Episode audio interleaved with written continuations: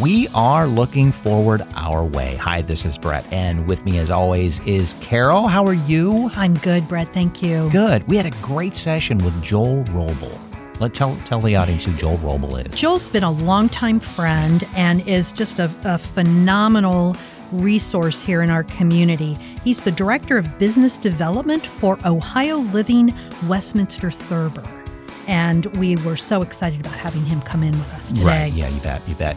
Yeah. And, you know, we all know that there's a housing market shortage across the country, and it really is affecting older adults. And we wanted to cover that and, and a whole lot more with Joel because he, he's the inside scoop on this stuff. He, he is. He really is. And he's he brought to us um, new ideas in terms of what's going on with senior housing.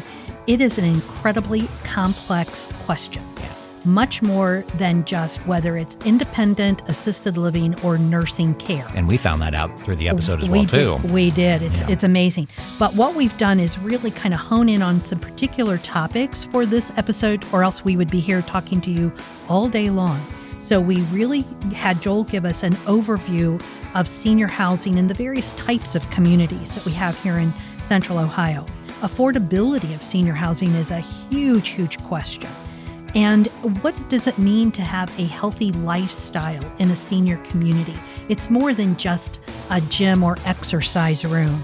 And the big question for us in today's world is how has the pandemic really changed the issues of senior housing and what's going on in the services and programs. Um, one other item we actually did co- cover is technology. What's coming up in technology and how we can help our seniors in their living situation. Right. That episode's going to be in your podcast player and on our website next week.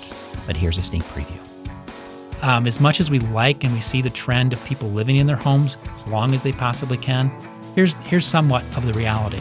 They're living in a home that's been theirs for 30 or 40 years. Mm-hmm. It was designed with the laundry room in the basement and the, and the bedrooms upstairs, and there's stairs between all those different levels. And even though they might be able to maintain life pretty much on the first floor, the reality is it's not going to be a conducive environment for them to succeed. And even if they want to leave, most likely they're leaving a home with stairs to get out.